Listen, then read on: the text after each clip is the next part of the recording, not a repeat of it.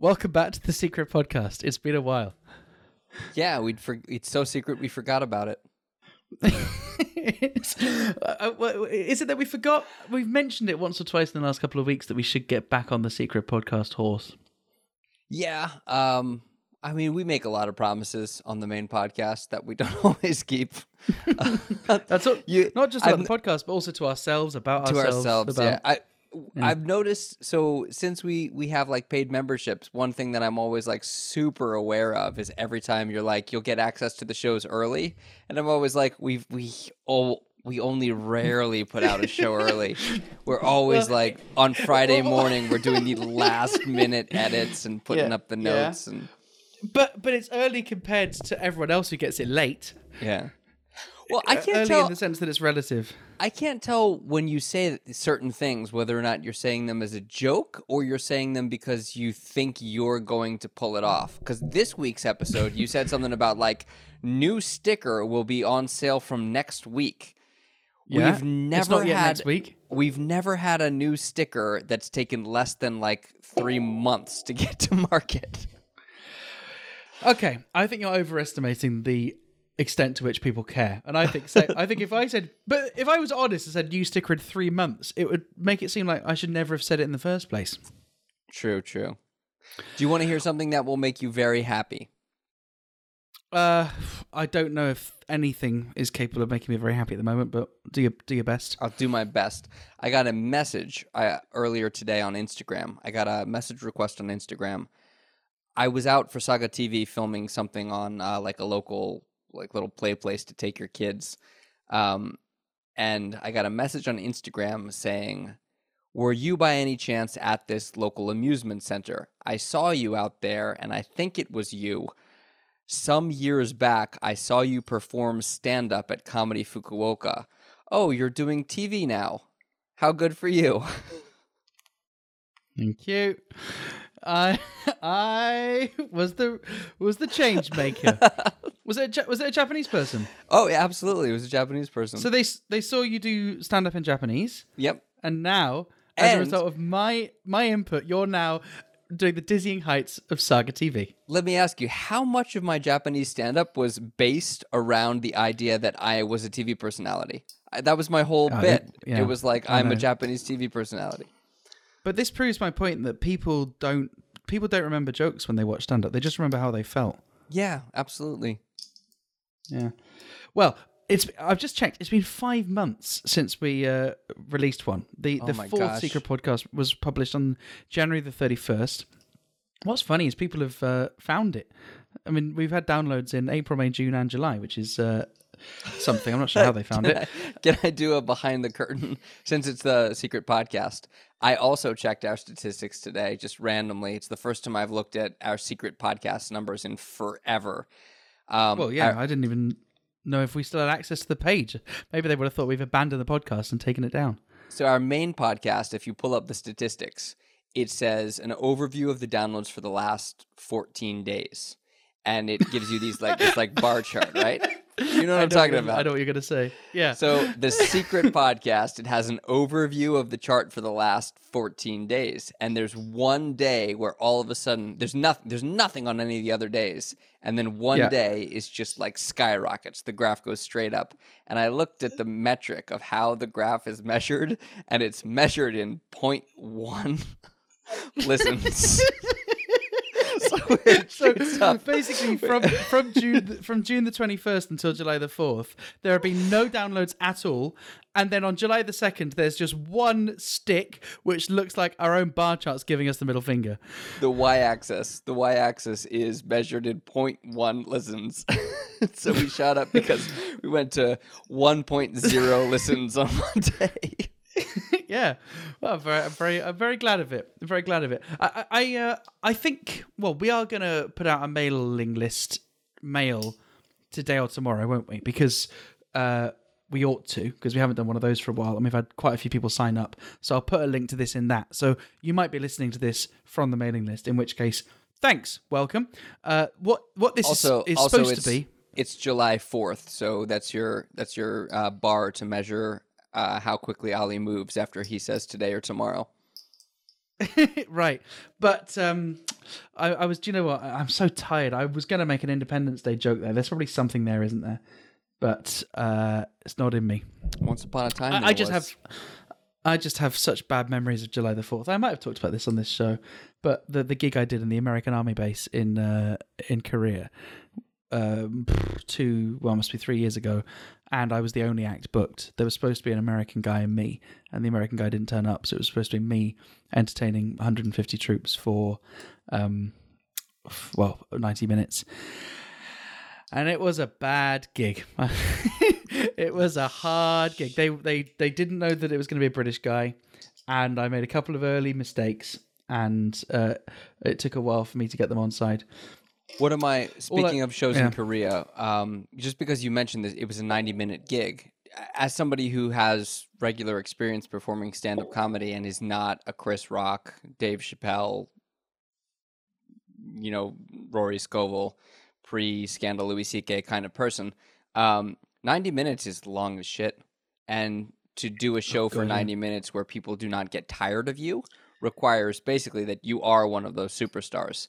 And speaking of shows in Korea, I have a real distinct memory of watching you do 60 minutes in a room in Korea where you absolutely murdered it. You destroyed that room for 60 minutes and then you did 10 more minutes. yeah, I can believe that. That would, yeah, that would have been one of my early long sets. Um, uh, yeah. Well, while, we're on the topic, I've uh, as of what? So it's it's uh, July the fourth today. So on the second of July, I had a, a, a conversation with uh one of the producers. So not Stephen, who does produce some of my live comedy. He's been on the main show, Stephen Case, but someone who runs venues in the Edinburgh Fringe Festival. I've now been confirmed a room, so every day at six o'clock, I'm going to be doing a show. That's amazing. In a, in oh, it's mad, and it, it's in a venue that normally should hold hundred people, but they're limiting it to thirty-five. So sold out show every day, baby. But he was, he said, do you, he, he said, do you have a new hour? And I just obviously I had to say yes. Um, so between now and August the seventh, I think is my first show. I've got to come up with everything. I've got to come up with the theme. I've got to come up with what material I'm using. I've got to write new material. I've got to come up with a poster. So I'm sure on the main show I'll talk about it eventually, but uh, I mean that's partly why the why I'm kind of feeling a bit of pressure. I'm, I've got a lot going on, and, uh, and this kind of thing would normally take six months to get done. I have to do basically six months of work in uh, in less than six weeks. Anyway, we've we've rabbited on for seven minutes now, and we still haven't actually explained what the secret podcast is supposed to be. This is supposed to be for those that are new to the secret podcast. Uh, well, why, why don't we explain why we do it? The main podcast, right, is an edited 30 minutes where you don't hear much from us. Well, you do you do hear a fair bit, but not lots. Then the extended podcast, the Some some the- of the, the f- listeners would claim that they hear too much of us. they, no, no, and no, do. they have done. They have done. They they've they've they've literally done that. They've sent us an email uh, with with exactly that. And then the the bonus bits is what you get if you're a member, right? And that's like all the stuff which ended up on the cutting room floor, but you have to pay for that. But this is- is accessible to anyone, and it's supposed to be our Hansei Kai. Bobby, what does uh, why don't I do it in Dogen style? Hansei Kai. What does uh what does Hansei Kai mean, Bobby? That was really good. Oh, thank you. I'm impressed with that. Um, uh, is the uh, reflection when something is over. The looking back on something that you've done and looking at the points that you think there's room for improvement on. Right, and that's so. The idea was that we'd go back over the four shows that we did in a month, and um, you know, and and and discuss them. Obviously, there's there's been so many now, and we've we've there's no way we're going to get through them all. Hey, one thing I have promised I will do the I will share on this because it's because there aren't many people that listen to it. Is I'll tell the story of uh, my cat. So uh, I promised on I promised on Twitter that I would do Yep. this, so I will. Basically. I adopted a cat. I think I've talked about this in the main show, but very uh, quick summary of the what story. I think I've talked about this in the main show. You went on at length in at least Yeah. seven episodes. Okay, well, anyway, quick summary. And Now it's become stand up. In fact, I talked about this in a comedy club, which has released that set as a podcast. So I will link to that in the show notes to this. So if you don't know the how I got a cat story, I'll link to that. this is like bonus content on top of bonus content on top of bonus content. There's going to be only like four people that ever listen. So, uh, so I'm not going to re- go over that story. I'll link to that stand up set. So, uh, this is what happened. So, I kind of had to leave this Airbnb in a hurry, and uh, very, very long story short, the cat uh, has gone to uh, a very close friend in Malaysia, and she's looking after the cat, and that's going to be fine. Uh, so, don't worry about the cat. I tried to bring the cat to the UK, couldn't. So, the cat is staying in Malaysia for the time being. It may end up coming to the UK if uh, if I can wangle it, but what I can't do is afford the two and a half thousand pounds necessary to send it in like kitty business class, which is what you're supposed to do. So I want to like bring it in a cat box in normal economy cabin. So in terms of my Japanese flatmate, which is what um, I think it was Tim, uh, who I believe I met Tim in Edinburgh. I'm li- thinking back, I think Tim might have come to a show about Japan a few years ago. Anyway, if that's true, Tim, uh, maybe I'll see you in Edinburgh this year. So, uh, where was I? Yeah, so the Japanese flatmate. We- you had a in-joke in the Japanese sh- flatmate who was not aware. You missed the chance when you first met him to make it known that you spoke Japanese. And the Yeah. show, we had an in joke about you know, when you were going to reveal that and how you were going to reveal that. And That's we good just lost summary. that thread. Yeah, exactly. And we lost the thread partly because he became a bit kind of insular and weird, and there was a couple of like odd things that happened, including, well, there was a there was a turd in the bathroom which he accused me of doing, but it wasn't a human turd. But maybe he just thought white people had different turds. It turns out it was a raccoon turd. Uh, but I I never went back to him and explained that was a raccoon turd. So he thinks I have raccoon turds and just poo on the floor. Um, and so, so there was that.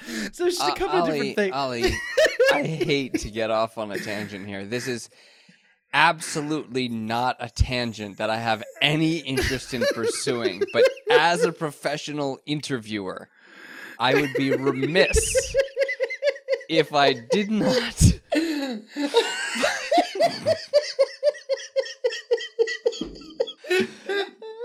Why, Ollie?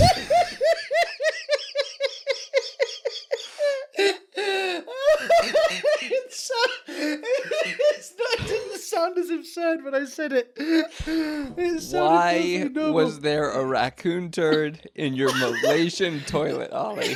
because because right oh because sometimes raccoons would break in because they knew i kept snacks it's,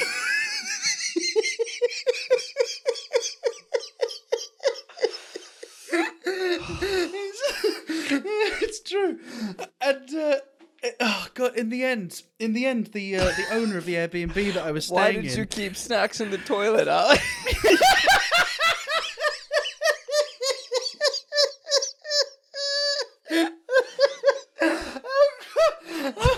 oh god! I, I, I, I want to crack on with the story because it gets weirder. Oh god!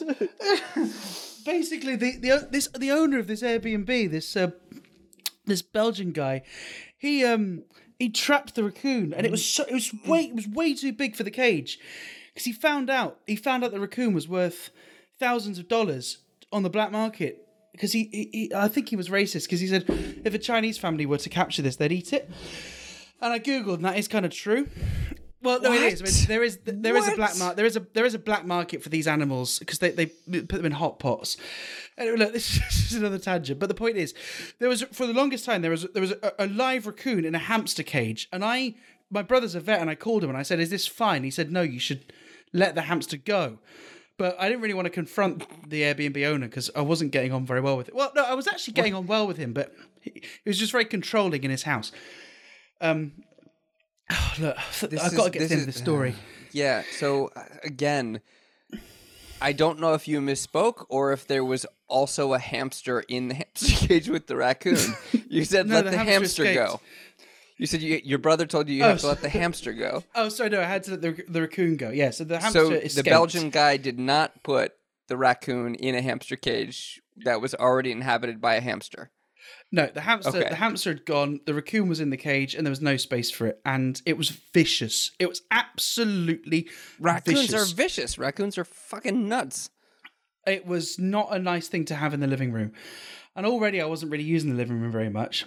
Uh, and I didn't really have another. Pl- I could have gone to another place, but I, I, was just constantly thinking, well, if I'm going in a couple of weeks, if I'm going in a couple of weeks, I'll just, you know, I'll, I'll plow on. Basically, you know, th- this Japanese guy was a nice enough chap, but there just wasn't much interaction. He was quite reclusive, stayed in his room. The Belgian guy was often leaving for for work, or as I found out, affairs. So look, this this is the secret podcast, so I'll explain. Basically, he had a girlfriend in this apartment who was very nice, very pleasant, but unfortunately she didn't have a job because she worked as an air uh, st- stewardess and uh, she was on furlough. I about a year before matched with a with a girl on on Tinder who I exchanged Snapchat with, and I saw whenever he was leaving for work trips, he was with this girl. Right, so I knew he was cheating on his girlfriend, and I and it's a real big moral dilemma as to you know what do you do about it.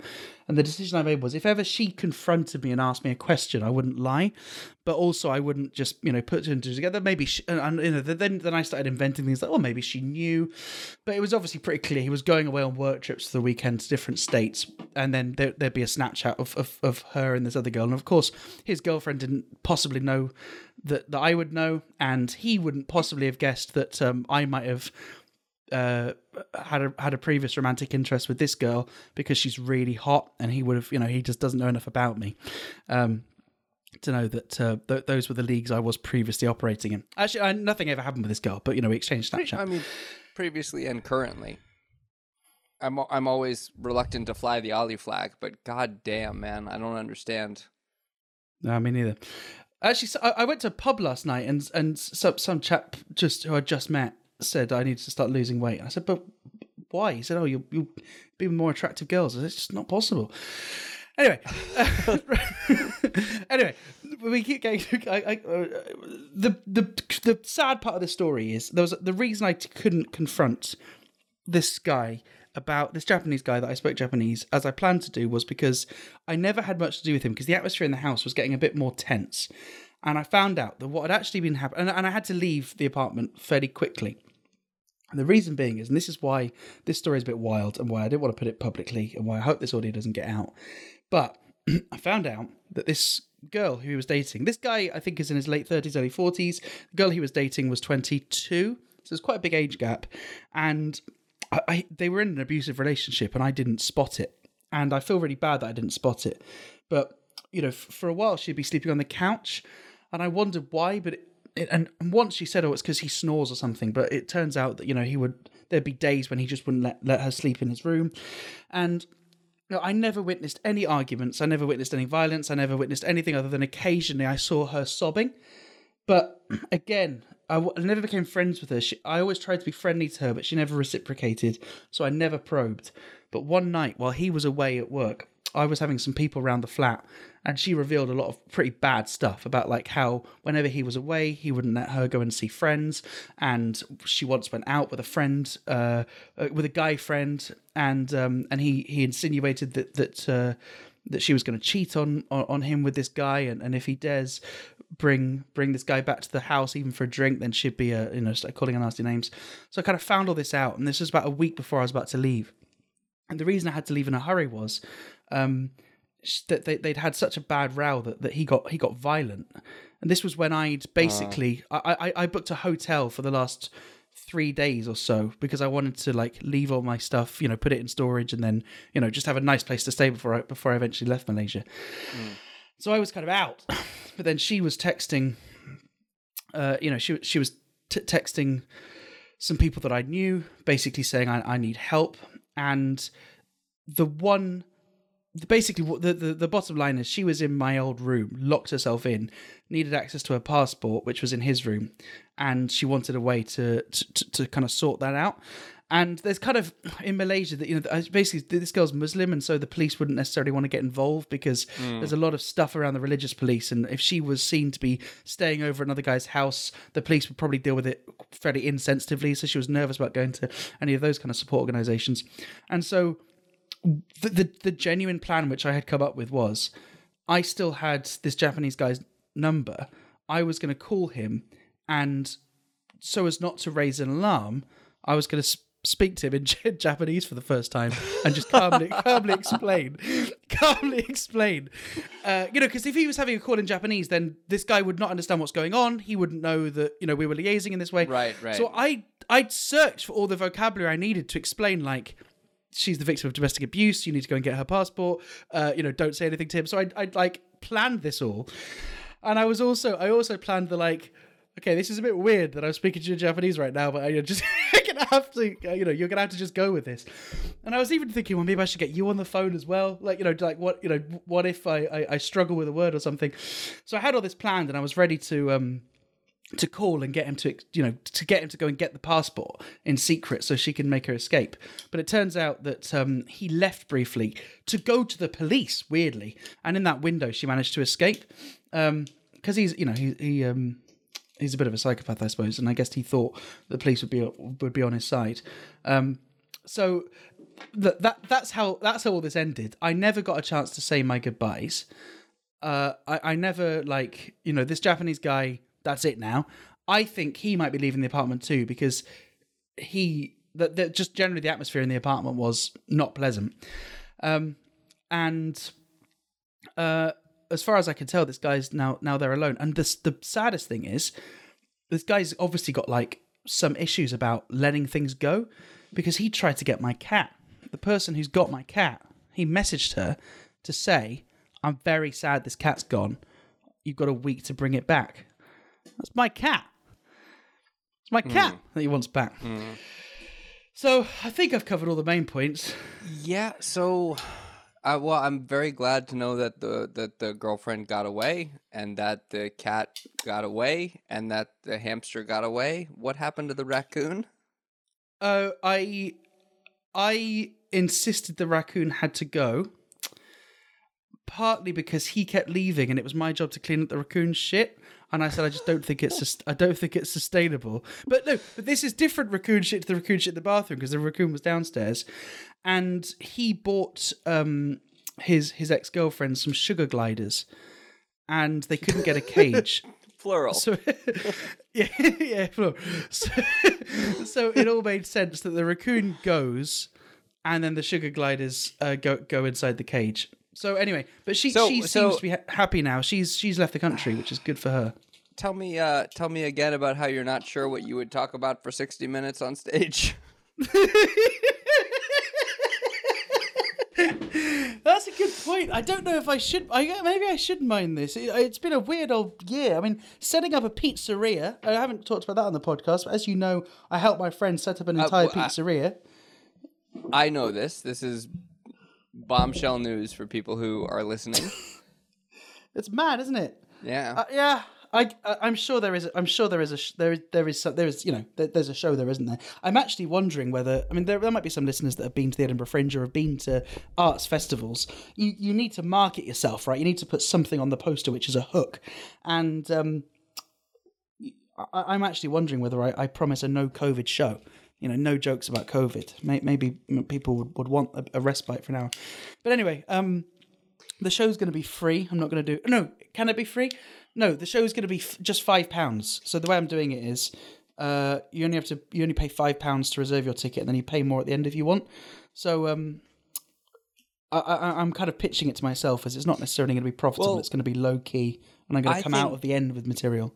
I think that there's definitely potential value in embracing this idea and stop clicking that thing of um Oh, can you hear that? yeah of course you're clicking it in the microphone Oh, okay, fine. what do you that's a it's a car key one of those like pop out car keys that you're popping it out and then pushing it back in Yeah, um i think just there's want to make it clear I've definitely got a motor vehicle.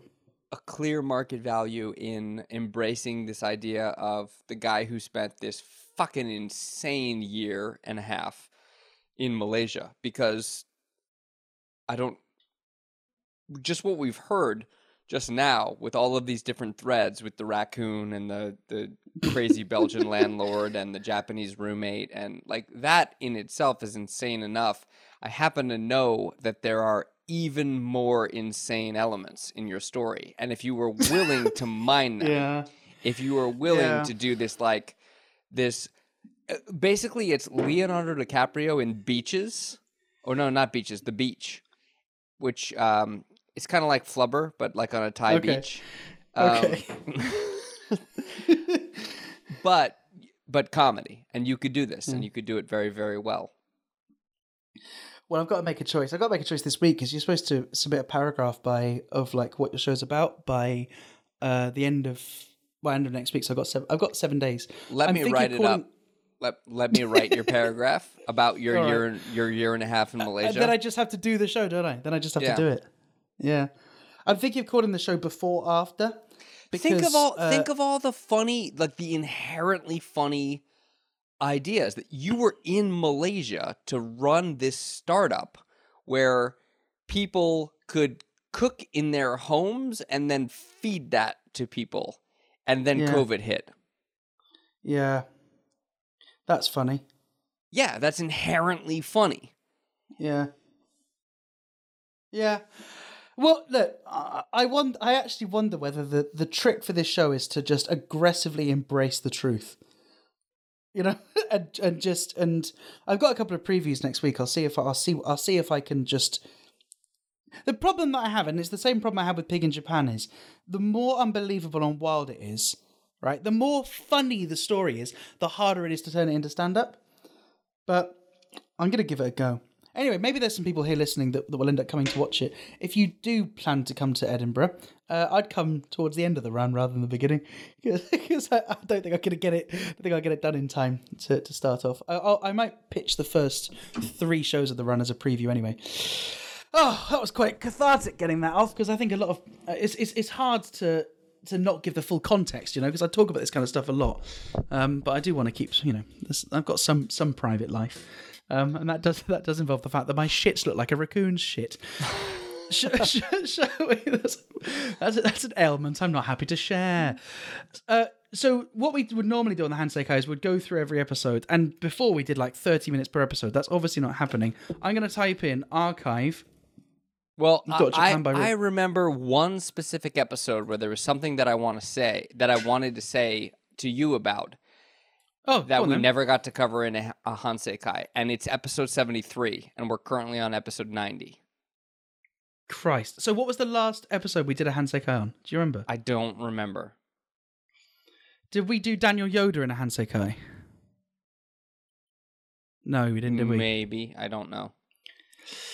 The one that Okay, I that I, I- had something that I remember is the uh, the on. one that we did with Kat and Reika, one of our rare two guesters. That was a tough edit.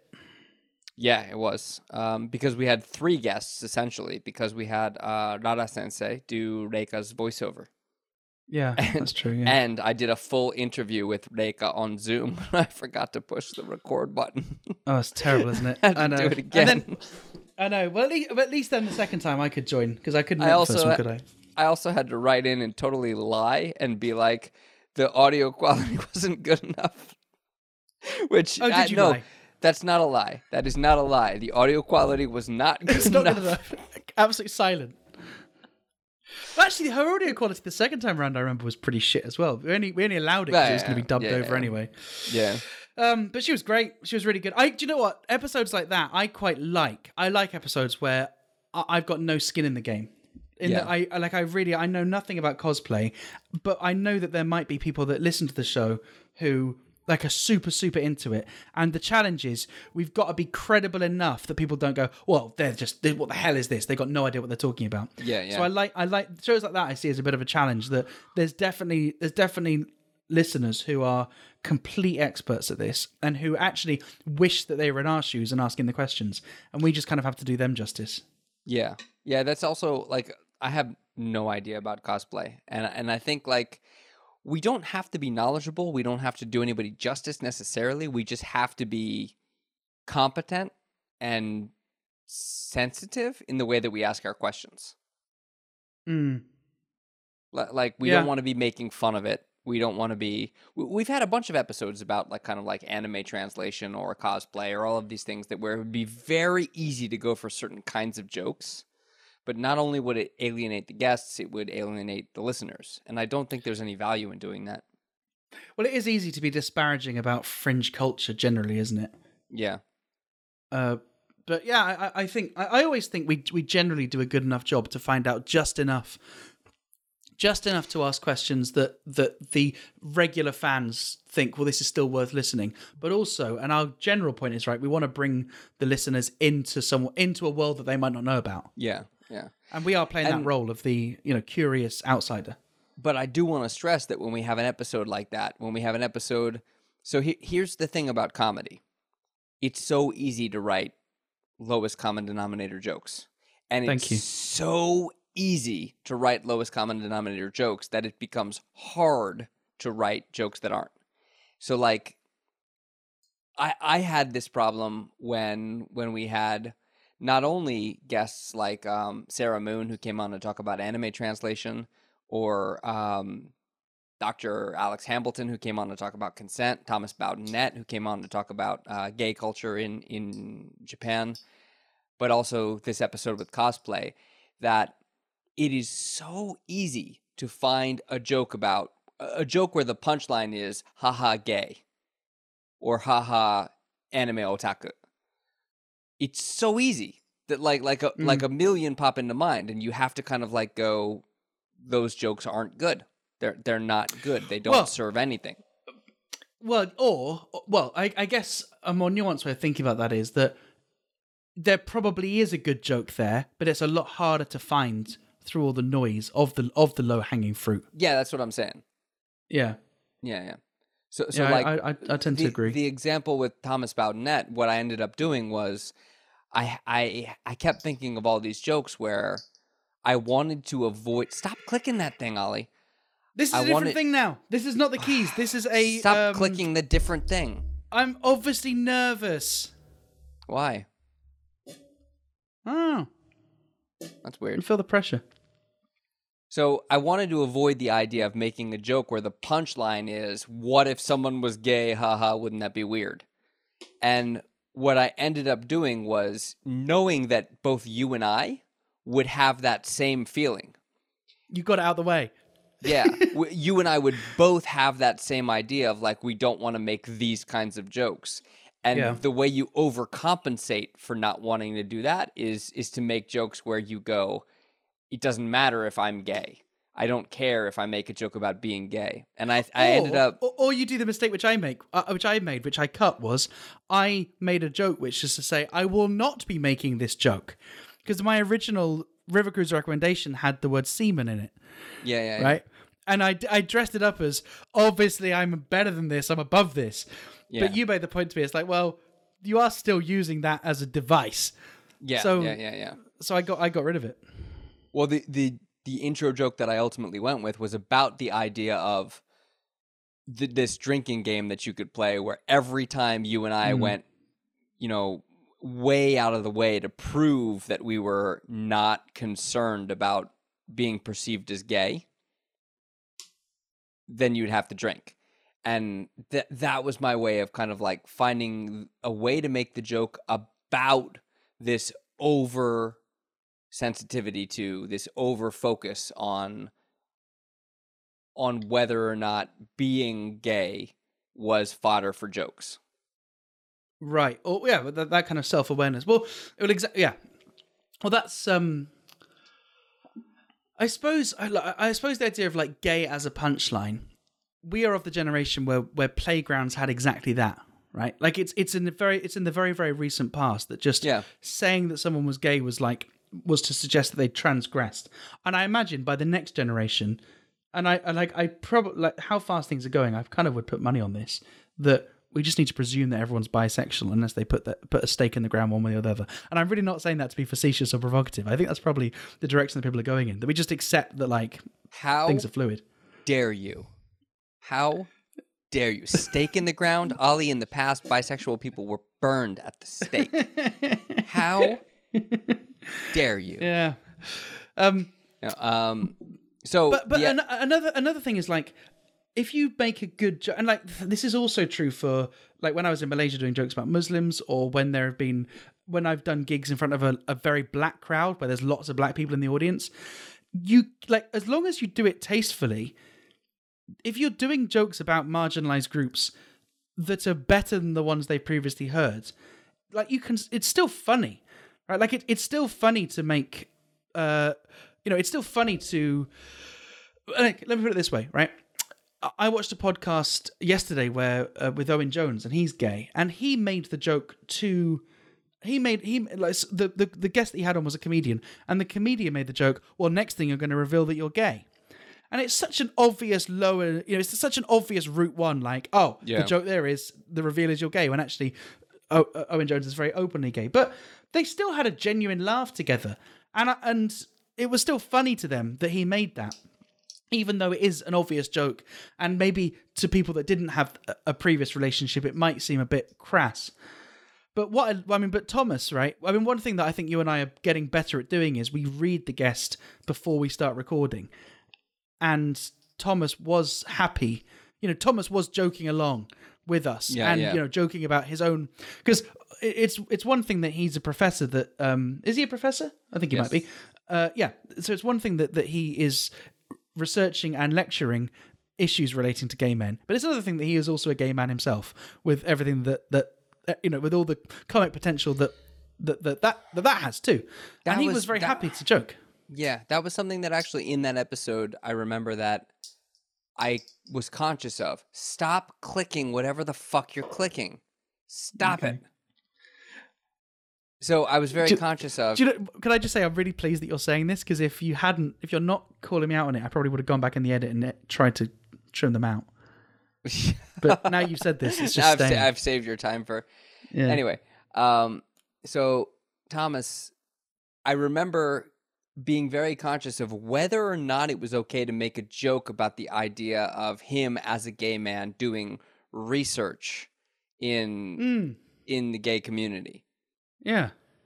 and I, and I kept like I kept thinking there's an easy joke there. There's there's a really easy joke there. But I didn't know and I still don't know necessarily whether or not that's an okay joke. Well, you don't go into this area of research unless you want to hang around in those worlds, right? Like if his field research necessitated in him hanging around gay bars, you don't sign up to that PhD because you hate gay bars, right? You do it because you want to be there. You know what I mean? Like, well, well, I mean, is it equivalent to me going like I've done a lot of research into Japanese schoolgirl porn or something like that? or me doing a PhD in fried chicken. Yeah, I d- well, I don't know, but it's something that I think we should tease out more in academics. I think we did it. I think we we did this with um, uh, Hambleton, Alex, Dr. Alexandra Hambleton.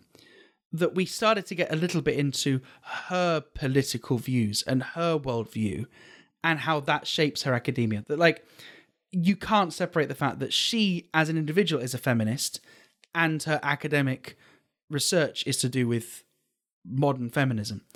And I think if we're going to get a, an academic on to talk about their work, and obviously we had this discussion with her in the extras about the separation of art and artist, or in this case, academic and their, their academic work. I think it's something we should we should dig out a bit more yeah, you know it's it's something we should probe more because I think it's kind of a given that these people are not necessarily coming to their work from a quote unquote objective point of view, not through any fault of their own, but because the objective point of view doesn't exist when you're dealing with with issues of, of social yeah. studies. I mean, it doesn't for us either. Yeah. Exactly, exactly. It's no, I'm not. I'm not saying that as a necessarily as a fault point, but I, I think it's. I'm just interested in like when you're a young person at university and you're thinking, what job do I want to have? To have such a strong sense of your own convictions that you want to go into academia and and progress the way that the world thinks about an issue, I think does speak volumes. And uh, and in the future, when we get academics on, I think we should talk to them about you know what what motivated them in the first instance to go into this field and get past the normal platitudes that they that they will often give right Yeah. Which is, oh i was always interested in you know I, I really want to know you know could you have got a job elsewhere and what was it that motivated you to do this rather than that uh anyway Yeah. rather than go through each individual episode in turn or jump between them can i give you the name of the episode and you give three words which sum up that episode we'll do a speed wow. round Uh, I will do my best. would you prefer? Would you prefer three or five? five? Okay, No, three, five then. three, three, three, three. three. All right, fine. So uh, I think the last episode, if we, if the last Hanseikai was published in January. Am I right in saying that? Yes, I am. Yeah, probably. January 31st. That means we need to start with Daniel Yoda. So, Woke Dad Japan, Daniel Yoda.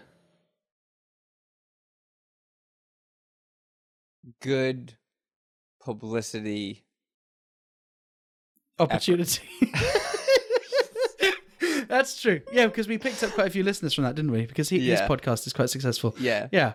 Also, genuinely nice guy. So, oh, I, now I see what's happening here. You make me the asshole. okay, okay, okay, okay, okay, okay. Fine. I want you to shoot from the hip and be honest. That's what this is about. So, Okay. next one Coal, Maury, and Other Fossils with Stephen Stapczynski.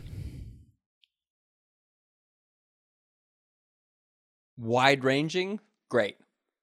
Yeah, surprisingly interesting, I would say. Uh, you Can't Fire Me with lawyer Atsuro Tsujino. Uh, hard edit, good listen. That's four. Yeah, yeah, that's true.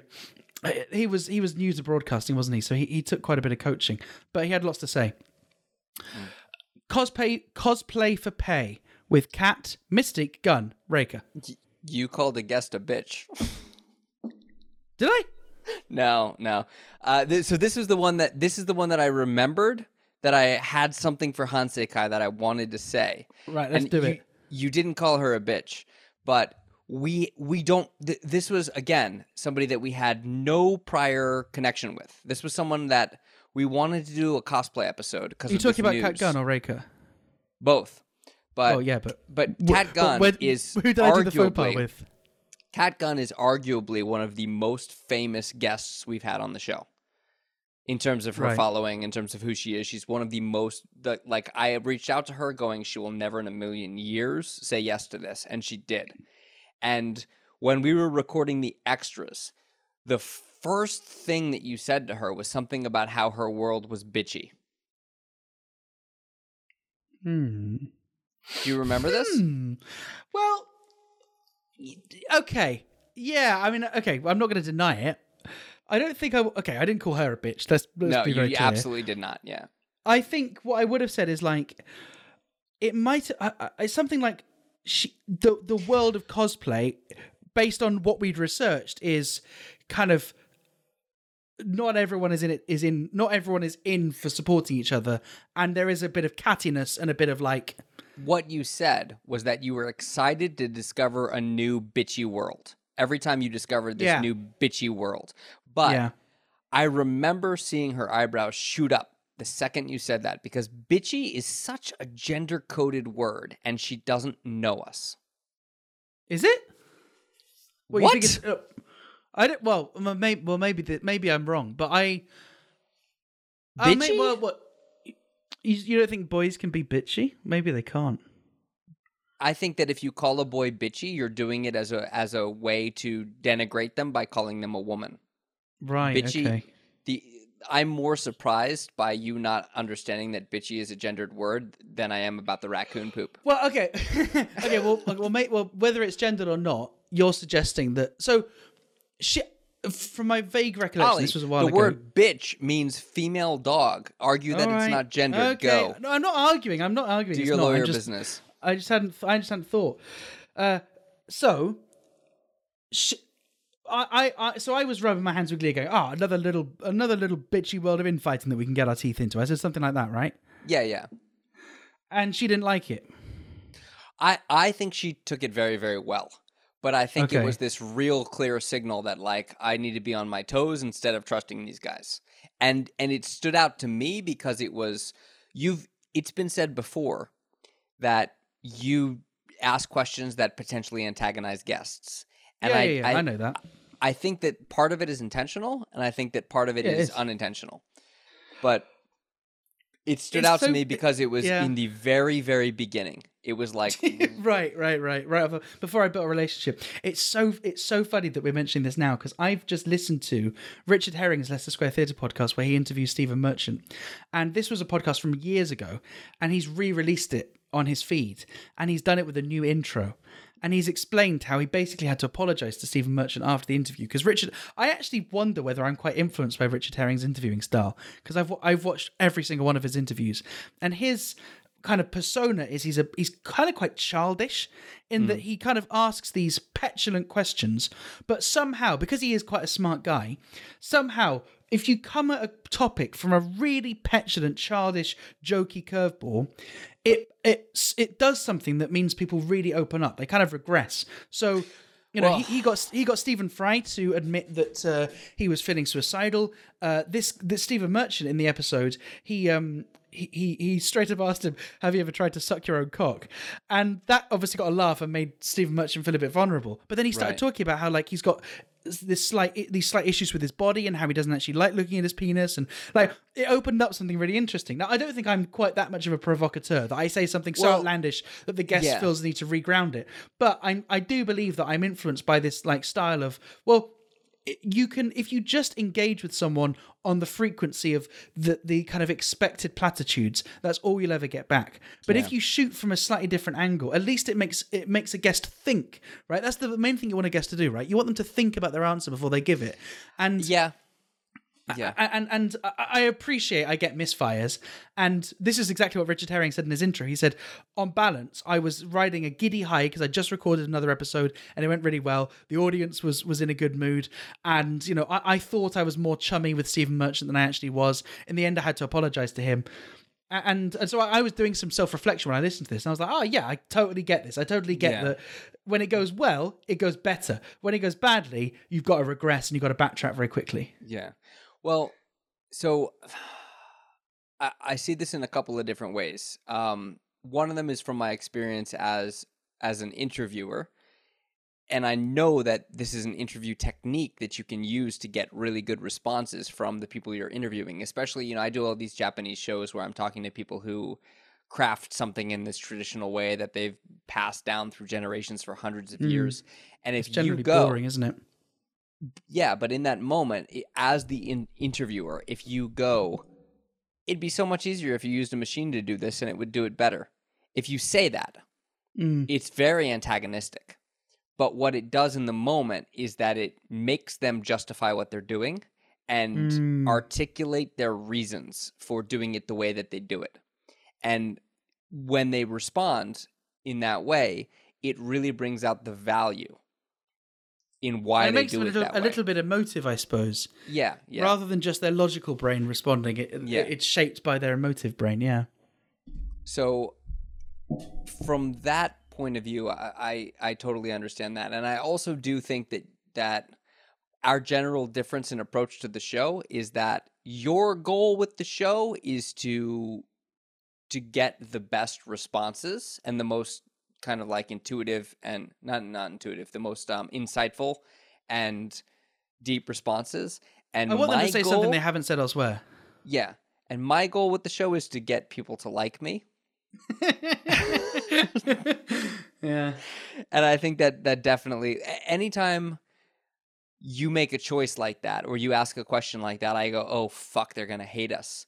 And after the show was fully recorded and I listen back to it, I go, "Whatever Ollie did in this moment made for a better response on the guest's part." I, I just I just think uh, because I, I I'm on the receiving end sometimes right whenever I'm interviewed I know that there's I know when when an interview is good it's when they've made me go okay and I've and I've had to like actually engage with the question Yeah. and I think we're always at the risk of going oh it was a great series you made what was the most challenging part about making something so beautiful they're not engaging if we Yeah. if we ask like that Yeah, so I mean, there's a we've got an upcoming guest that I listened to a show that they did elsewhere and kind of went like, I don't want to do this. I don't want to just kind of like go like, so so. This is another thing that we've had in our Hanseikais between just you and me in the past handful of episodes where we hey go, we should record those yeah, we should we should totally record those. Uh, we've noticed a pattern where our best episodes are episodes where people come on who are ge- genuinely knowledgeable and studied about whatever it is they're talking about, what whatever Yeah. their area is. And there's a huge gap between those people and the episodes where we get somebody on who goes, "I did a thing." And I'm going to talk Mm. about the thing that I did. And Yeah. those episodes, I think when you listen to them, they sound fine, but that's a testament to the editing. Um, I'm glad this is the secret podcast. Th- There are episodes where it's like somebody just came on to talk about something that they did, and and and let me rephrase that: we invited them on. I invited them on because I thought it would be, make for an interesting show. And, And, and I, actually, I don't think you're talking about one specific episode here. I- We've talked about there's there's at least four or five where there's Yeah. been a project yeah, or yeah. there's been a, a, a something, a thing, and we've spent more time. And this is a fault of us as much as the guest. We've spent more time thinking about the thing than the guest and what motivated the guest to make the thing and right, you know we and we've you know as much as, as it's easy to say it's a fault of the guest and maybe it is uh, but no, no, it's I- also I, think it's both. yeah, I, I, I think it's it's it's partly that when whenever we're doing an episode that's focused on an outcome that's already been achieved, there's just less there's just less to explore. Whereas, um, and I don't I don't think Nick would mind us saying this because I think Nick, like you know Nick Szasz, who was the episode twelfth of March, I, I think his episode teetered on that. When we were talking about his um his going you know Kyushu walking around the street Yeah, yeah, the yeah. Kyushu live, it wasn't showing the best of him. It wasn't actually like for, you know one Nick is very good at it. There are lots and lots and lots of people that could make Kyushu live, right? Whereas the, the the episode got good when Nick started talking about stuff which was unique to Nick and his thirty years experience in publishing and you know some of the inbound tourism stuff. Yeah, and yeah. I felt like that was a pretty we strong noticed that. episode. Oh, it definitely was. But it was one of those episodes that if we hadn't had that pre existing relationship with Nick, and if all we knew was that Nick had produced Kyushu Live, that would have fallen into the category of an episode which is here's a guy that's done a thing, right? Yeah, I think yeah. it's the, the, by virtue of the fact that we had a pre existing relationship with Nick that that tipped the direction. I think if Nick listens to this, he will probably agree that. He, like the more interesting aspects It- of his it's interview Not the, are It's not the I did a thing. It's the insight from the Yeah. experience and and the insight that led into producing the thing. The insight garnered from the thing. Um, and yeah, you're absolutely right. When we just kind of focus on something that's already been achieved, it doesn't have the same impact as right, right. a social issue or or a cultural issue. Right. Um. Okay. Well, I think uh, I think point taken. Uh, gender inequality with Marika Katanuma. Three words. Very informative content. Eventually. Yeah. So this this is this is one of the episodes. So this is one of the episodes that I was really thinking about when we we we did an extra where we responded to somebody saying, "When you have a Japanese guest, you guide them too much." oh yeah, they were talking about this episode. I'm sure. Yeah.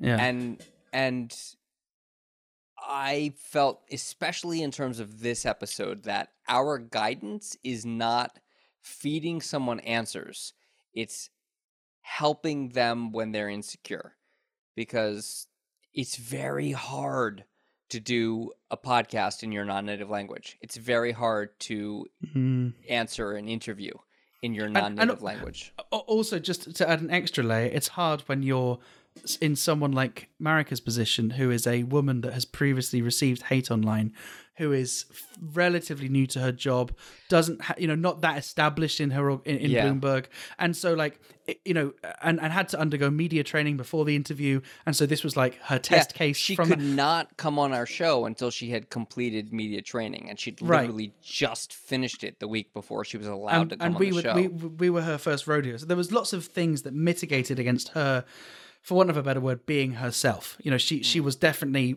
bloomberg journalist marika katanuma additionally as an individual she's very very loyal to facts Uh, and Yeah. i think that's partly her media training but also her you know she she didn't want to be speculative and she wanted to speak about her experience sorry, not her experience as a journalist. She wanted to speak about her journalism rather than her experience of the things that she was journalisming about. Thank Right. you. And this was one of these. This is one of these episodes where we had to record a lot of content to like a lot of a lot more than made the edit and a lot more that even made the extras in order to to do i think we showed her in a very very good light. I think the edit is a real credit to her and her abilities. But because of all the limitations that were put on her by her but but well, i wouldn't say limitations by bloomberg. I mean bloomberg fair enough. And whenever we've had someone from bloomberg they've always been great. So this isn't a criticism of bloomberg. It's just a criticism of in her position as someone that was new to doing this kind of recording, as someone that was not 100% confident in her, English, as someone that was nervous about this being her first, you know, broadcast experience, it, it we couldn't just get the answers we we needed straight off the Right. bat. Right. Yeah. Um, and, and I, I also want to mention that immediately after sh- the episode was released, she retweeted us and quoted us, and then deleted all of it. And, that you was and I hor- were, that was uh, that was horrible, wasn't it? That yeah, was you and I were like, "Oh my god!" Like, did did she Oh, re-listen to it and figure out something that she didn't like, or or did we do something wrong? And it was it wasn't anything to do with us. It was just that she was experiencing some severe online harassment, and I think it had something to do with like being a woman and being Japanese and saying things that were perceived as critical of Japan. Yeah, of course. And I bet these people didn't even hate. listen to the episode, did they? They just Yeah, yeah. they just expected her to talk shit. Anyway, I, I, re- I as an individual, I really liked her, and I had a long chat with her after the show, and she she's one of the guests where, uh, like, I'm genuinely excited. if I go to Tokyo, I want to go for a drink with her. I absolutely want to have her back on. Yeah, I really liked her. Um, uh, yeah, I, I could see. You know, if she lived in the same city, I could see that she'd be the kind of person I want to be a friend with. Uh, she's also far wittier than she came across in the episode.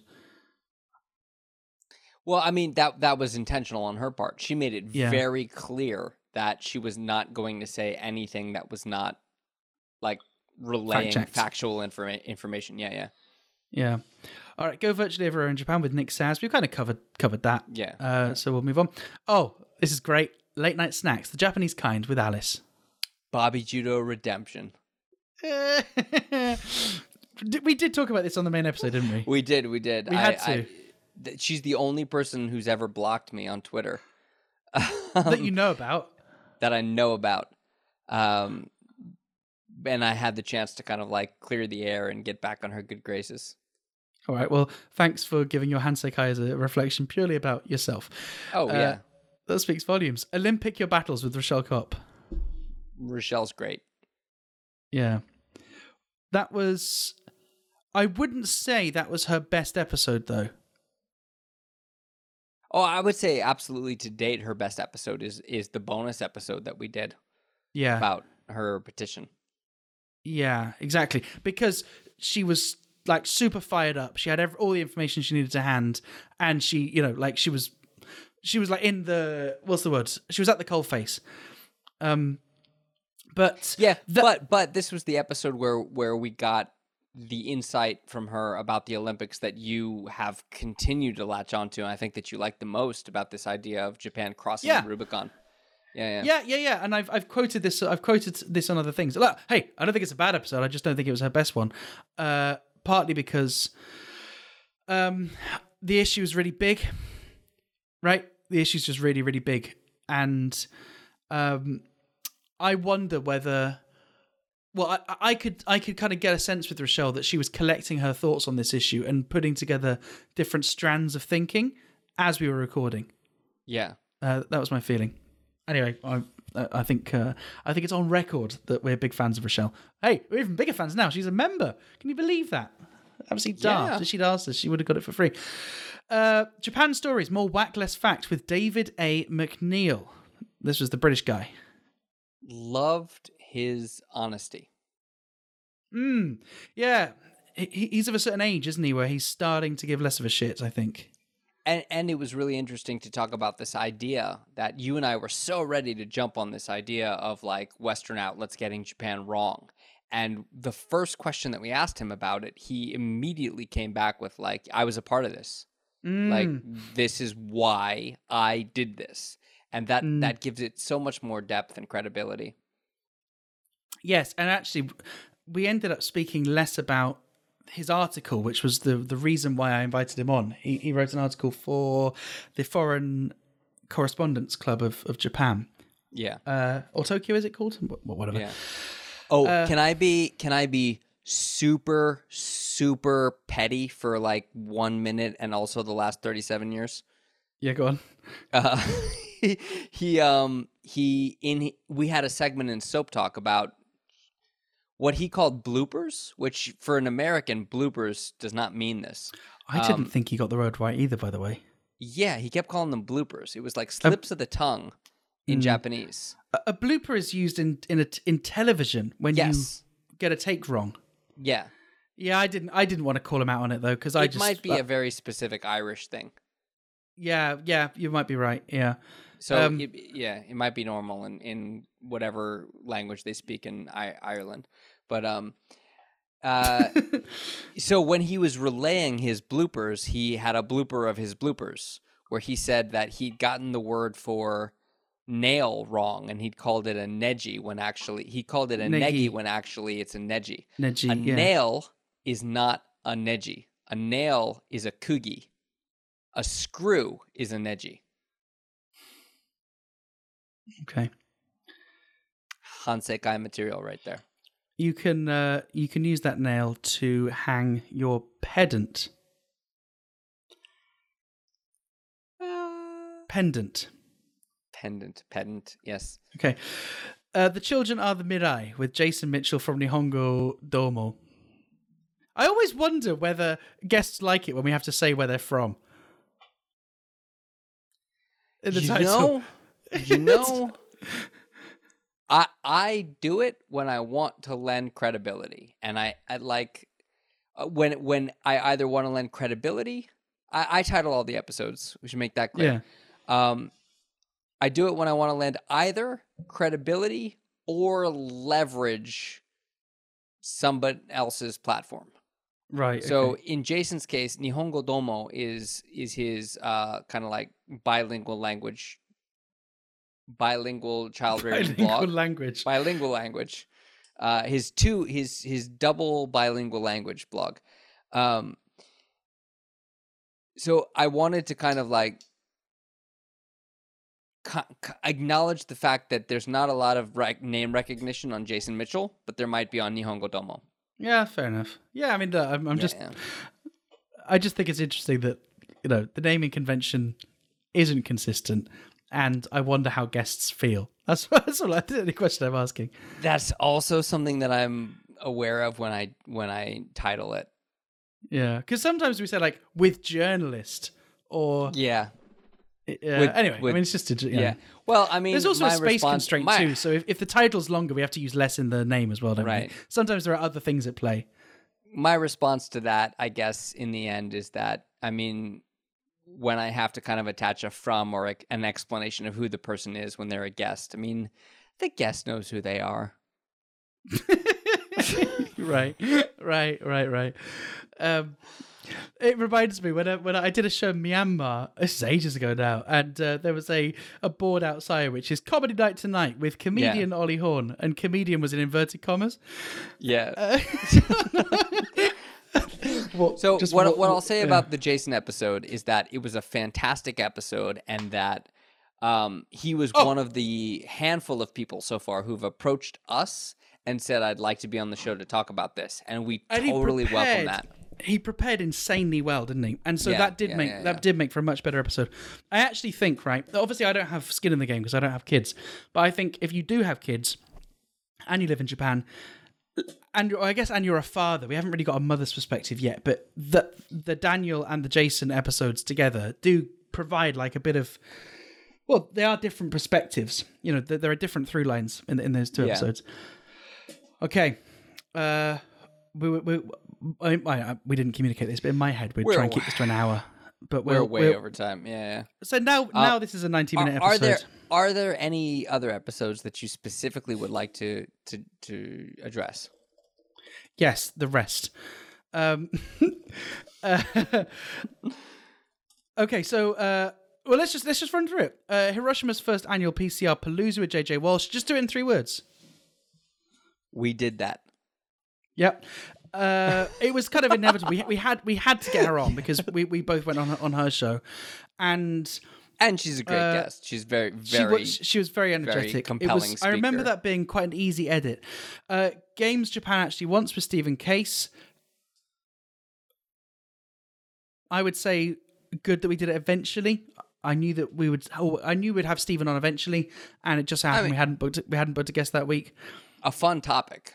Mm. Something That's that uh. Steve, something that Stephen mentioned to me was quite a lot of people who he knows from his other jobs. You know, he's, he does teaching, he does lecturing, he does game stuff. Didn't know that him and I knew each other. So like, some people listen to the show, and some people are independently friends with Stephen and didn't know that there was a link between me and. Pardon me. Yeah. There was a link between me and Stephen, so that was quite cool. Uh, Visual Kei with Serafina. I don't remember I? that episode. Can I? Can I uh, use a contraction? Shouldn't have as one word. Yep. Shouldn't have stopped recording. Oh, wasn't- Yeah, yeah. yeah, yeah, I know exactly what you're talking about now. the the most fucking fascinating 40 minutes of this episode happened after we stopped recording. She Only because we stopped recording. We got to be clear Maybe because it was off the record. Oh, she she would have let us record it. She absolutely would have let us record it. But um, she talked about Visual Kei, and she talked about it in very general terms, and it was very educational, and it was uh, it was another one of these episodes where this is a world that you and I know nothing about. But we never kind of hammered down on why she knew so much about it until after we stopped recording. And after we stopped recording, we found out that this this guy Hide, who was from X Japan, who she was a fan of, she had so much access to his personal life and Through his so- brother. through through his family after he passed Yeah. away. His, like Um, his his mother was basically in love with her and treated her like a daughter. She would Yeah. always go backstage at events with like there was just so much juicy stuff that she revealed about how. And she was almost tearful when because I asked her the final Yeah, question was yeah. what what do you think he would think if he you know if he knew you now Yeah. and you know she she, did almost shed a tear when she said I, I think we'd be friends Yeah. But like all of the all of the time the the episode is good. The episode is great, but everything that happened when we weren't recording after we finished the episode lent so much depth to what she had set up until then. And it's I it, it was like one of those things where like it made me very conscious of the fact that we need to we need to be conscious going forward of establishing who the guest is and why they have the knowledge that they have and and to not stop recording. Yeah. And also, like, I mean, I just think generally, it's if we can, we should just be recording and then get clearance after, Yeah. if we can. Comfort women, why deny? Oh, this was a this was a absolute belter, wasn't it? Uh fuck the three word limit. Chelsea and Alex should have their own podcast. I would Mm. listen to that. I would listen to that every fucking week. Chelsea Szendi Schieder and uh, Dr. Alexandra Hambleton are are two of these like again academics, man. Who would have thought that people who know what they're fucking talking about would make for great know, guests? I know, I know. But the thing is, they're busy, so they don't have time to do our nonsense. dude chelsea and thomas and alex give them a podcast let them talk about gender representation let them talk about That's know, the problem with these stu- with these academics. Their version of a podcast is a journal. Which they're gonna write. or a class that they're going to teach Losers.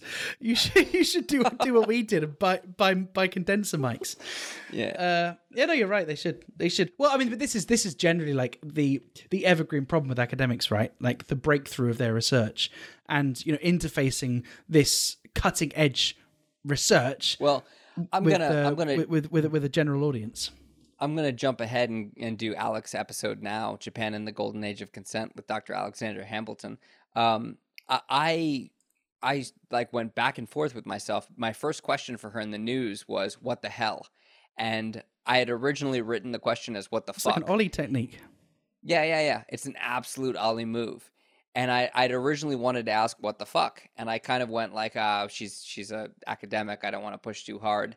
And when I asked what the hell, she her immediate reaction was like, Mm. I would have said what the fuck.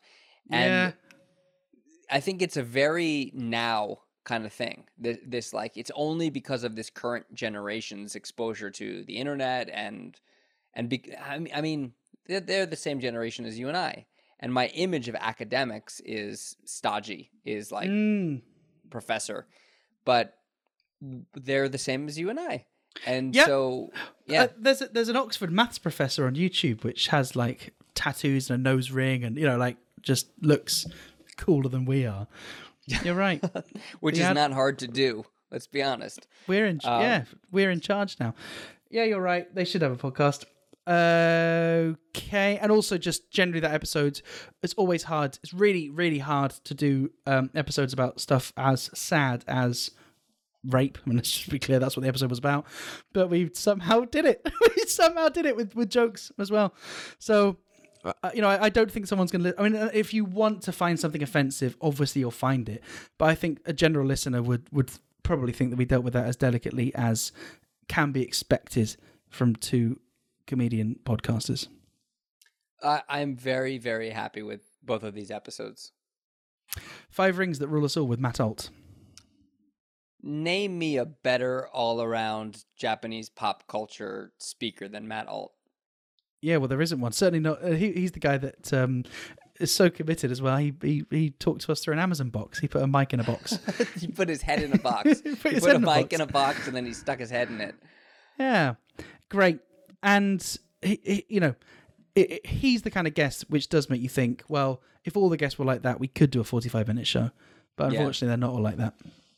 Japan's gay ideal: macho, macho men with Dr. Thomas Baudinette. I am proud of this title. Um, I, I really I remember, like. I remember going back and forth on this actually. Yeah, yeah. Um, yeah, no. Um, Thomas promised to write us uh, JBRC slash fanfic and has not yet done it. Yeah, some homoerotic where you and I are on a boat and do naughty things to each other. Bonus: no more Olympic cutbacks with well, Michelle well, wait, Kopp. let, let's go back to Macho Macho Man for a second. Oh, Because, okay. um, so I like there was one moment in this where where we had to clarify something that happened. Um, he made a joke about not wanting to be in a relationship with Japanese men, about like people asking him um, whether or not he had a Japanese partner, and him going like, based on what I know of Japanese people, hell no. And He didn't want people to take that the wrong way, though, did he? well, I mean, I, I immediately went like, you you can't just say that. Like we have to like explore what why you would say that. And I think we handled it pretty well in the episode, and he handled it very well in the answer, explaining that it was tongue in cheek. But it struck me afterwards as like listening back, like if we didn't have that, if we just let it go, that's one of those moments that somebody could latch onto and go, Right. "This is problematic." Yeah. But I mean, look, we we've had this discussion off air as well, but I would prefer that we make an ep- we make episodes for the ninety five percent of tolerant people who aren't searching for something that is problematic. And like, while I'm not saying that if someone finds something offensive, we shouldn't concern ourselves with that Yeah, but I would rather we, uh, you know, and I think we do a good job of this. That there are always people who make it their life's mission, or sometimes even their job, yeah, to, to you know, to, to find one bad thing that someone's done yeah, yeah, yeah. or someone said, and you know, and make a big song and dance of it. I'd rather, while these people can't be ignored and shouldn't be ignored, I'd rather we should remember that the vast majority of our listenership are reasonable people who accept that we're recording this essentially live. And while we do edit bits out, you know, sometimes we want to just keep the conversation raw. And sometimes we are exploring issues that we haven't thought about as hard. And Yeah. people people in theory can like over the course of the years of listening to us can hear our personal growth and know that we're not fully fledged uh you know paradigms of, of, of justice and truth and virtue. And i would much rather you know whenever these little niggling doubts happen we remember that the majority of people that listen to our show are good decent people who are also flawed and vulnerable and who accept that we are too. Yeah, um, but at the same time, I've listened back to episodes and gone like, I remember in the moment hearing somebody say something and go, "Wait, what?" and not saying it because because because my preoccupation is being a good host and not not kind of like pushing someone away or not putting someone on the defensive. But like, if i want to give examples um uh the first jj walsh episode which i love her she's fantastic but we were talking about tourism and there were a handful of things that Oh, we got buses. into. No no no uh the the ideal tourists and how like chinese tourists were bad because of this and french tourists were good because of that and listening back to the episode i, I like even in the moment i kind of went there's a little element of classism here where like where you start to select out what kind of tourists are good and what kind of motivations are right. good Right. Yes. Okay. The point being that they're not like this because they're Chinese. They're like this because they're from a certain wealth bracket, and this is Right, the only right, holidays right. available to them. Yeah. Yeah. I get. I get And- that. and it wasn't about the idea of, of saying like hey you said something problematic or i dis I like like i think that this is offensive it was the idea of like well let's explore why intrinsically this is good and this is bad but out of politeness i like held back from asking it Mm. and i think it could have made for a better episode if we'd explored that Well, I don't think she would have mind being c- Oh, no. called up on it Yeah, because yeah, what yeah. we know of her is that I mean, she's not racist, but Yeah. she, you know, but she's also she I, was I- also I don't mean to imply that at all yeah No, no, well, I I know you don't. But uh, uh, she was, you know, she was answering that question from an environmental point of view and about what's the ideal tourist from a sustainable tourism point of view, not what is like, not how should we be nice to everyone in the world. That wasn't the question that she was she was having to answer, was she? But Yeah. yeah, but it's a delicate one, isn't it? Because I think that it's fine that guests say stuff that we don't agree with, right? Like it, it has Yeah. to be. It has to be fine that, and you know, for everything that we gain by challenging guests on things which we think, "Hmm, okay, I'm not sure, we might also lose, you know, something down the line. It's a tough one, isn't it? yeah Uh, Bobby does title every show, but I titled this one, and this was one of the few episodes that the guest got in touch to say they liked the title. uh, so this is bonus: no more Olympic cutbacks with Rochelle Kopp. Rochelle Kopp joins the boys for an emergency broadcast to discuss how the removal of a few branches has actually increased the shade we continue to throw on the Olympics. There's three puns in that. You read the whole description. You didn't even go for just the title. Yeah, this was very well executed, very well done, and a great a great episode for a good cause that ended up ultimately um, Pointless. meaningless. Yeah, Yeah, it's a shame, isn't it? But yeah. Yeah. that was it was good, and I was on the fence as to whether to do a bonus episode because I, I I do think there is such a thing as like spamming our feed because if if you subscribe to the show, firstly that's there's like a bit of friction in having done that, and so we want to ideally we want to keep people subscribed because if they liked us to begin with, we hope that they'll continue to like us. But if we just put anything on the main feed, it's like, well, you know, it's like getting another email you don't want from a mailing list. So I actually wonder whether this should be part of another episode. But then, of course, when we recorded it, I was like, oh yeah, no, this is that's Yeah. actually very good. Localized pain with translator Sarah Moon. yay for weebs. Yeah, yeah, good. Yeah, this Uh, was this was a really interesting episode. Uh, like again, I think some of our best episodes are when we're totally out of our our wheelhouse, where we get somebody who is very very knowledgeable about something that you and I don't necessarily have access to. And you like this came across as a joke in the episode, but you legit did not get the joke about her name being Sarah Moon until the very very end. No, no, no, no, no. I actually didn't. Oh, we- I Yeah, we we, had to- up we re-recording explain it. that. Yeah, we ended well, up recording yeah, it we for had, the we show. had to but- explain it. Yeah. Yeah, I mean, yeah, fine. Um, I, I, I still think, by the way, that we over assume knowledge on the part of our audience. I think that is just a, a general problem that we have with, with words in Japanese and, and, you know, various bits and bobs. But you can, you know, if you think about children watching a movie, they can still enjoy it while not understanding every reference. So the same presumably is true for adults. Yeah. A Japan Less Travelled with Alicia Ivalich. Can I get four words for this one? Yes, you may. She did a thing. Yeah, yeah. I, I think I think we, I think we underperformed on this episode. Yeah. I Yeah, think we we, could have did. we could have got a lot more out of her. I, it was partly that uh, it was quite last minute, wasn't it? We didn't. Dude, it took me six months to set that up.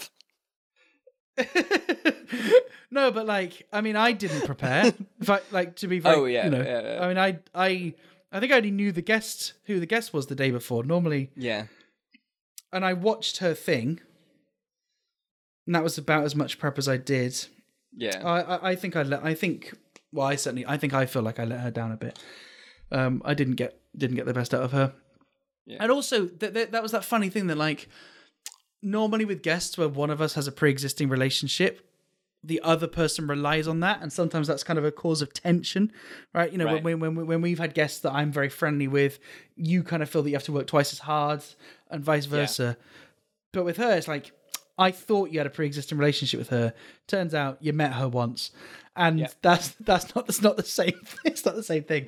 So it was like we were both building rapport from the beginning and also this was another one of those episodes where uh for you know we can't always be responsible because people have busy lives but there was just so many audio issues to begin with. And so we started about 45 minutes after we planned to. And it's just it puts everyone in a bad mood doesn't it when you've just been messing about with cables and Yeah, headphones Yeah, and yeah, yeah. so anyway uh to be honest i think as a guest she had ev- like she ticked every box Yeah. so we you know we have to be responsible.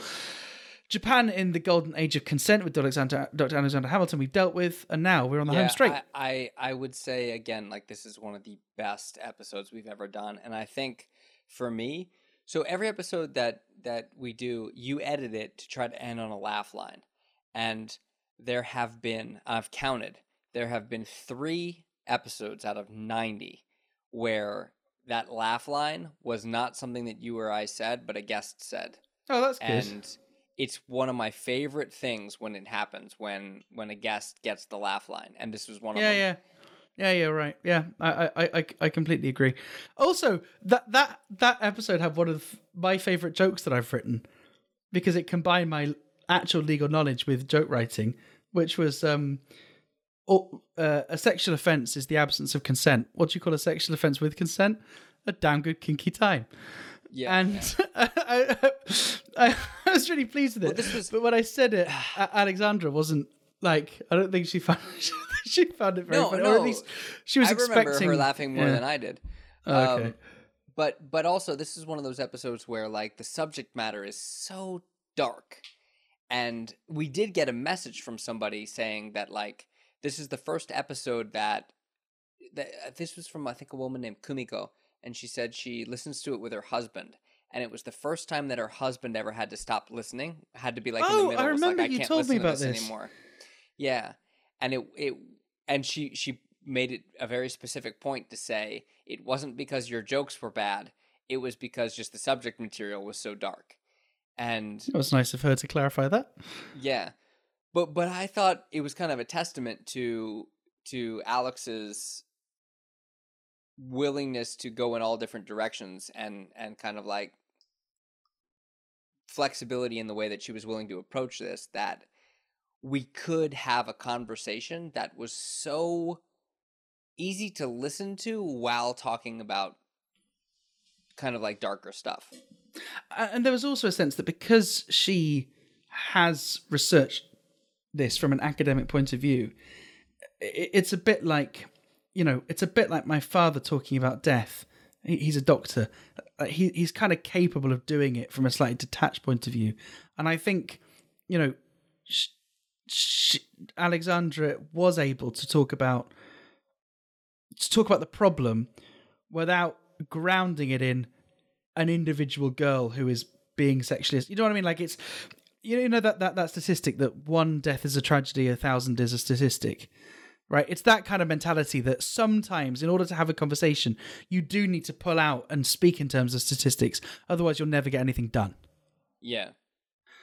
i think there was a there was a bit of that. Anyway home straight now. Uh, unseen japan's noah oskow supersonic lineup lines up for a visa. Uh interesting episode in that we kind of split it in, in half between it was our longest ever soap talk topic. What's that? it was our longest ever soap talk Yeah, yeah, yeah. We we split it evenly in half between what we kind of really wanted to to address in the soap talk and uh, a news topic of the week. And he was Yes. perfect for both of them. Mm, yeah, no, it it was it was good, and potent. Maybe we could have been the place of record for what happened with Unseen Japan because there, you know, that story hasn't been written up anywhere, and they haven't talked on other podcasts. But maybe Noah's not the right person to talk about it anyway. But obviously, we you know we we made a point of deliberately dodging around the fact that Unseen Japan had a, a change of leadership on, on the basis of basically someone getting bullied, and that's that's the, the easiest way of putting it. And speaking of dodging around like awkward social media call out online interactions, um, I think that's the last episode we have to talk about. Finally, we have sustainable Japan comedy or recycling content with Dogen.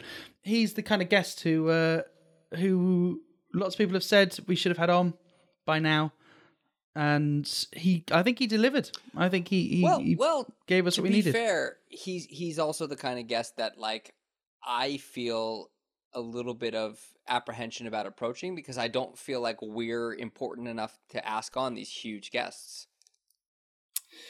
Hmm, I think I understand that way of thinking, but I think you're thinking about this through what he might be able to offer us, right? But he's not necessarily thinking about this through what we might be able to offer him. It might just be a nice thing to do. Yeah. And also, while our podcast doesn't have the same platform as, as his outlets, we as individuals still have other things going on that, you know, he's interested in comedy. He one day wanted to try stand up, so I'm still a useful contact for him if he wants to do it in Fukuoka. And, you know, you've like you're a more established YouTuber than than Yeah. he is. Like as individuals, we're not not credible. And I I'm just not a more established YouTuber than he is. What? well, you've been going longer. I would I would tr- I would trade revenue in a in a minute. Okay. Well, anyway, second. I- Um, I don't. I don't think guests think transactionally about these kind of things. I mean, I don't. if I'm yeah. if I'm asked on a podcast, Yeah. I don't think.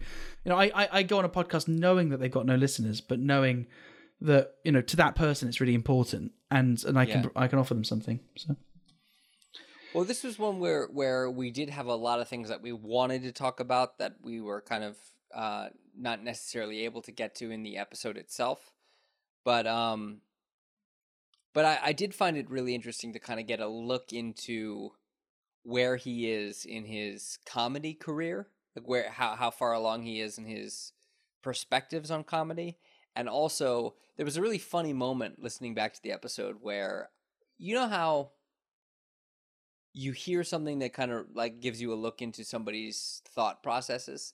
And we do this ourselves too because when we're just doing a podcast when we're just having a conversation we'll come across a funny idea that is not necessarily as funny as when we whittle it down into a joke when we Mm. craft it into a joke. You you get an idea and then you produce that idea into a joke. Um and when he was talking about why he doesn't incorporate his family into his uh why he doesn't like let his personal life into his content he started explaining why. And listening back to it you could have very easily just said and if you had scripted this you would have just said if i got into a drunk driving accident that would suffice and what he actually said in the episode was like if for example I mean, I don't drink a lot, but if I were to get very drunk because my business were to go under, Mm. because Patreon as a as a company would cease to exist, and I were to get in a car, and I would and like the where you could have just said drunk driving accident, ended up being like a minute long, and I feel like that gives me a window into his thought process, into oh, like how he one hundred percent. That was Yeah. revealing. That was revealing a, a a dark thought that he that he's had, which is all of his eggs are in the Patreon basket. Or at least that's what he thinks. You know, that's what he might be anxious about. I, I, I don't complete, even- I I- I- completely agree. Yeah, I don't even know if I if I can say as confidently that like that's a thought process that he's had, but it just it felt like it gave me a window into the way Yeah. his thought processes work. Yeah, and and that's that is an argument for audio as a medium over um, the written word, and You know, who's to say if it were video that he might have been a bit more guarded? I don't know. But you know, for look, the challenge that we had with Dogen, right? We want the, the point of this is that we're supposed to be reflecting and we're supposed to be honest with the people that are listening to this. Problem we had with Dogen is he didn't want to talk about his personal life, right? And we wanted to talk about being a public figure while also having a personal life. And necessarily, there was a compromise that had to be reached, which is he would talk about his personal life to the extent to which he was talking about how he doesn't talk about his personal life. Exactly. Yeah. And I think we did not. Uh, I I think we got as much as we could. And he's smart enough to know that coming in, right? Obviously, we tell him the questions we're going to ask in advance, so he already knows the tenor of the questions and the directions. He knows going in. And, yeah. And we should say that like we've never gone as far in depth with a guest in prep in terms of like telling them ahead of time. Yeah, yeah, yeah, yeah, yeah. Exactly. Yeah, quite. Exactly uh, you know, what we're gonna uh, ask. red lines, etc. But there he's was smart. there was a, there was a negotiation. There was a there Yeah. was a very clear negotiation. Yeah. Yeah, and and we both kind of put our, you know, we, we both put lines in the sands, but also he knew that in the context of a recording, it's our it's our prerogative, dare I say, our skill as interviewers that we that, that we take. Since we're since we're doing the Hansei guy, let's do a real clear Hansei point here and say, uh, let's read our emails, Ollie, because there was one thing in the in, in the contribution that was That's like exactly an so- hour and a half for the recording now. So if you want to do ninety minutes, is- we got to stop right now. last thing because this is super funny to me there was one thing in the emails that was very very clear that this was off limits it was like a real clear do Yeah. not ask about this Yes, and yes, yes. in the recording in the recording ollie and i will like be on facebook messenger coordinating what we're going to do next as we're in the recording and ollie goes i'm going to ask about that thing it's like, it's like, was like, no check your no no check your emails. yeah, I didn't. I didn't. I didn't read my emails. Um, all right. Well, that's the end of the Hanseikai. That's ninety minutes up. Uh, Bobby, should we reveal what we're secretly working on? Is it too early to do so? no in case it fails. All right. Do you want to do it? Because it was your idea. Yeah, yeah. Uh, we're gonna start doing video content, maybe um, with a goal of about once a month of releasing a specifically created video uh, that gives kind of like a rundown of a Japanese issue. And our first one that we're gonna try to do is a comprehensive chronological rundown of why the Tokyo 2020 Olympics is fucked. Yeah, you'd think it would be an easy video, right? Because there's just so much content. So our, our plan is to. uh, look, Bobby and I both have a, a lot else going on, right? And while we do enjoy this, it's obviously it's obviously the least profitable thing we do. Uh, however, we think we were thinking a lot about how lots of people have said we should start doing video, and we can't do the kind of normal YouTuber schedule of like three videos a week. What we can do is use our connections in terms of all the guests that we've had on, and dare I say, some of our listeners as well, uh, to help provide kind of insight and content. And also, we uh, the person that helps us with our social media is a budding video editor, so he might be able to help uh, take some of the brunt work of that. And uh, we don't know if he's going to be good, but you know, there's only one way to find out. Yes, Bobby. Um, this is a, a thing to follow up the um, uh, video content idea, but we totally forgot to mention that during the entire kind of run through of the episodes that we just did while we hadn't done a Hanseikai, that period saw the appearance and disappearance of the JBRC Press Club. Oh, that's true. That's true. Well, I don't think it's gone forever. I just think not enough people cared. Yeah, w- the reason we stopped doing it is because the last handful of weeks we saw diminishing participation in it until it got to the point where like there wasn't anything that we could use. So I may- actually, maybe, yeah. I think maybe for one of our next episodes we should try to do an epi- a, a version of it where just you and I write all the jokes. Yeah, yeah. It's not a bad idea, is it? And it, it's a nice um change of pace in the show as well. Yeah, Yeah, well, we'll never say never. Anyway, so the the video idea, we'll definitely do the Olympics one. Uh, we've we've already made a start to, to at least think about the plan. Then- Now we'll start writing some jokes. We'll film it.